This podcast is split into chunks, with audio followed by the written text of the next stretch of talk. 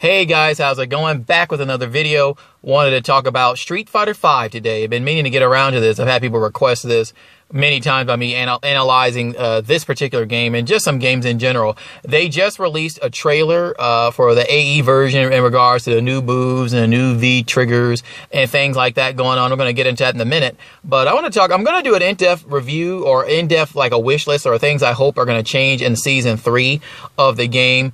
But in terms of Street Fighter V, as we all know, it's had a bumpy path. It's had, it's had a bumpy road. It's had a lot of issues. It started out, started out as practically a beta. I mean, the functions were barely there. The survival mode, remember how awful that was? the awful survival mode, all the grinding.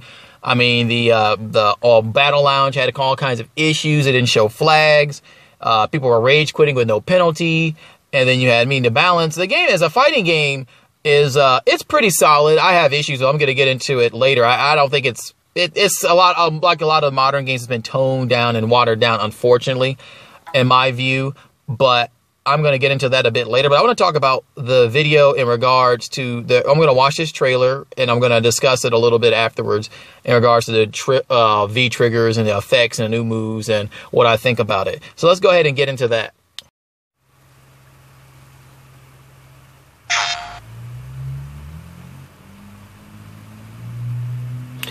30th anniversary. It's been so many years. I remember playing this in the arcade back when it was Street Fighter 1 on the arcade. It was crazy back then. Me and my brother used to play it a lot. Okay, new V triggers for all characters. Ryu has like a parry focus attack strike, which is super. Bison has some type of um, drain combo. He has a Psycho Crusher back, I see. Nash has new combo here, a dash off of a moonsault. They gave the characters a lot more combos. I guess they want to add more variety because if people are saying the gameplay is too uh, it's too hom homogenized, the characters play too much of the same, and it's true. A lot of characters are very similar. They made it very bare bones and very watered down, so to speak. Um, and I, am glad they're adding more options. I just hope the gameplay, the neutral game and things also improve as well. I'm going to discuss that in the next video about what I want to change, but they gave Menat some new combos. Ibuki had some new stuff. Ibuki already had a lot of combo options. Guile has uh, improved moonsault or uh, flash kick. Shiken has a Shin Ryuken. Yeah. Well, they're going to have it available at December 9th and 10th with all the with all the content. But it looks pretty neat so far. It doesn't show a whole lot. It really shows a lot of combo extenders and I guess some hints of V triggers. And I give some costumes that are available for certain characters. So. So in regards to everything, I thought it was a pretty decent trailer. It didn't show a whole lot. It showed some extra combos, ex extenders, and it showed some V-trigger stuff, which I thought was it's pretty cool. I like the idea of it. I like the idea of having more in-depth combos. I like the idea of new V-triggers. I like the idea of having variety. I think the V-triggers are too too damn strong in this season, and they've been too strong. It's too derpy, too much of a comeback mechanic. You hit a normal, they block it. You're like plus 50 million on Malak.